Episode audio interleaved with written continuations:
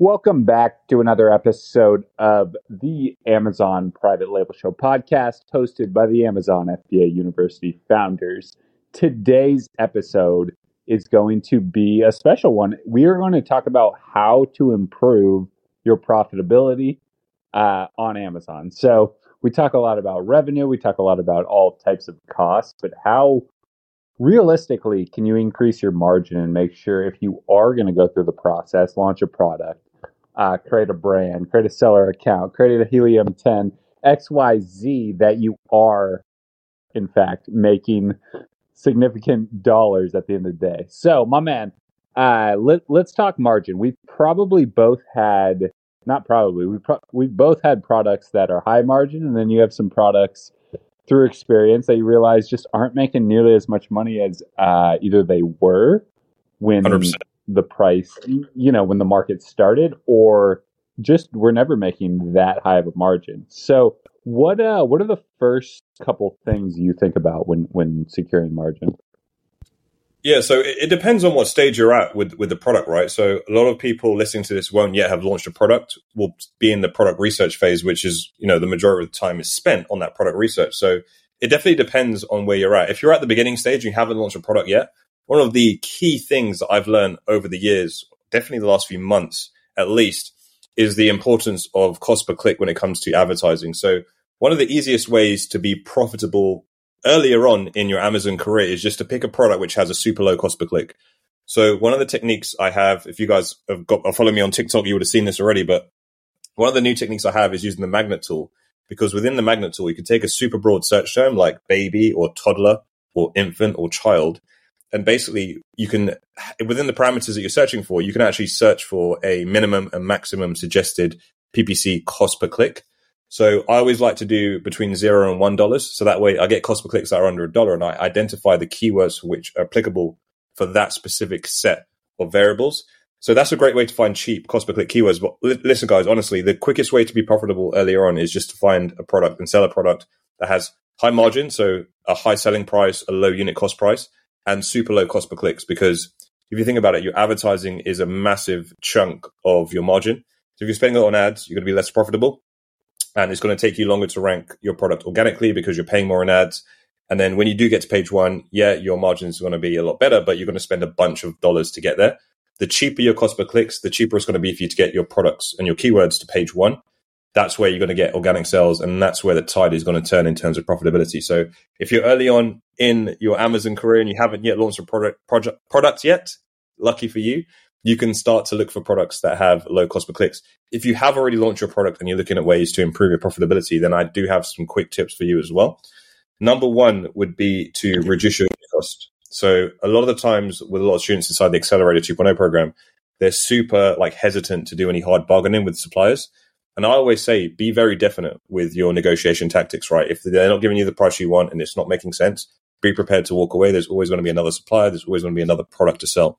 So you have to be super shrewd when it comes to um, negotiations and your unit costs because the cheaper you pay, the, the sorry, the lower you pay for your units, the more profitable you're going to be because your bottom line's lower.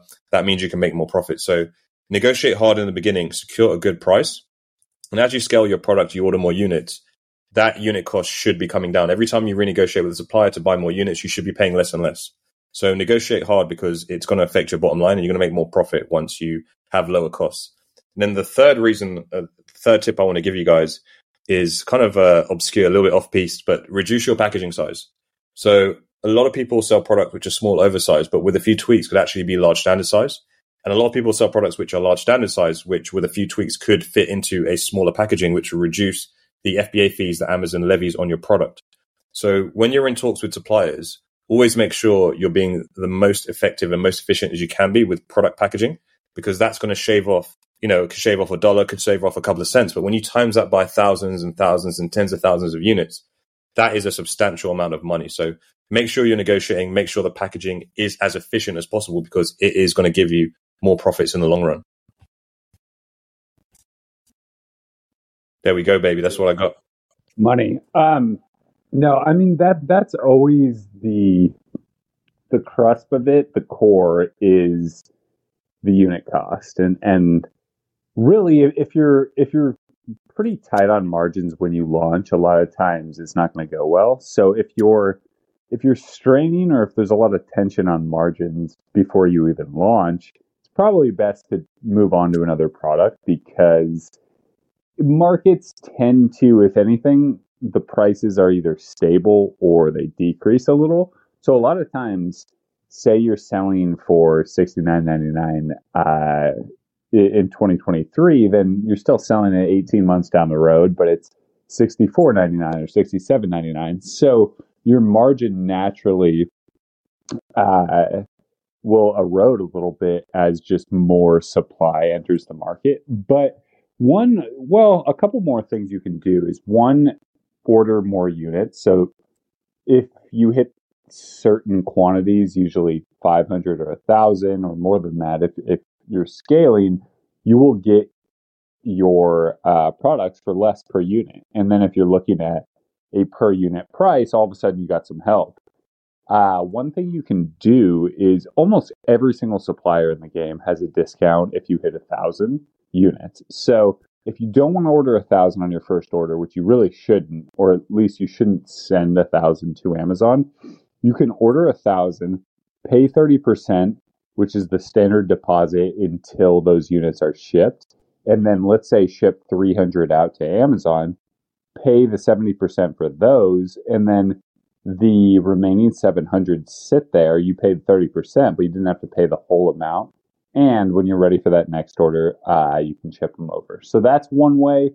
Uh, another way would be if we look at the gross margin of, of your product per unit, there's unit cost and there's shipping cost overseas. So one tactic we always harp on in terms of uh, creating shipments in Amazon and, and being directed to where you're going to send it is put a West Coast uh, US address as, as the return from address instead of your Chinese supplier if you are given East Coast fulfillment centers. And then instead of shipping to Somerset, New Jersey or Florida, uh, hopefully you can ship to somewhere in California, somewhere in uh, Wyoming, Arizona, and you'll see on, let's say, a $30 item, that that price per shipping is so much different from Florida to, let's say, California that it's probably about a dollar per unit. So those two things, in addition to to really